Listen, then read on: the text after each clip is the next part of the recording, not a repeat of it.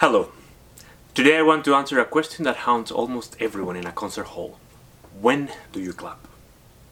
Welcome to Our Music, a podcast to unlock your imagination to the possibilities of classical music. My name is Carlos Andres Botero, and I'm the musical ambassador of the Houston Symphony. I hope you're having an inspiring week.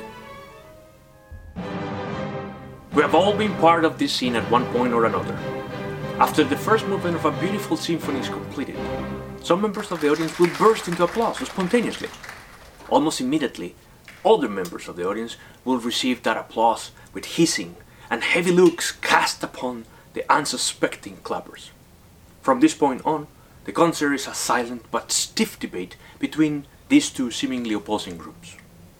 That debate belongs almost exclusively to the classical musical realm. On one side, the argument against a applauding between movements is that it disrupts the continuity, the flow of the music.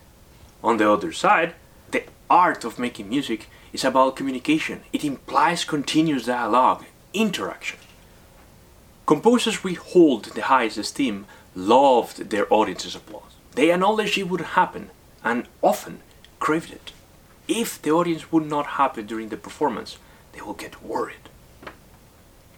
In terms of concert etiquette, the idea of withholding the applause until the end of the performance seems almost entirely audience driven.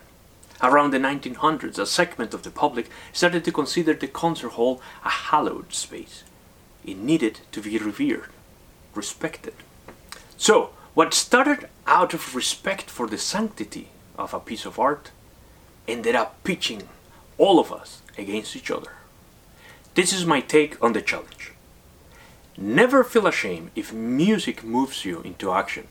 It proves that you are listening, and that's way more important than trying to uphold a tradition that looks more like ashes and less than passing the torch to future generations.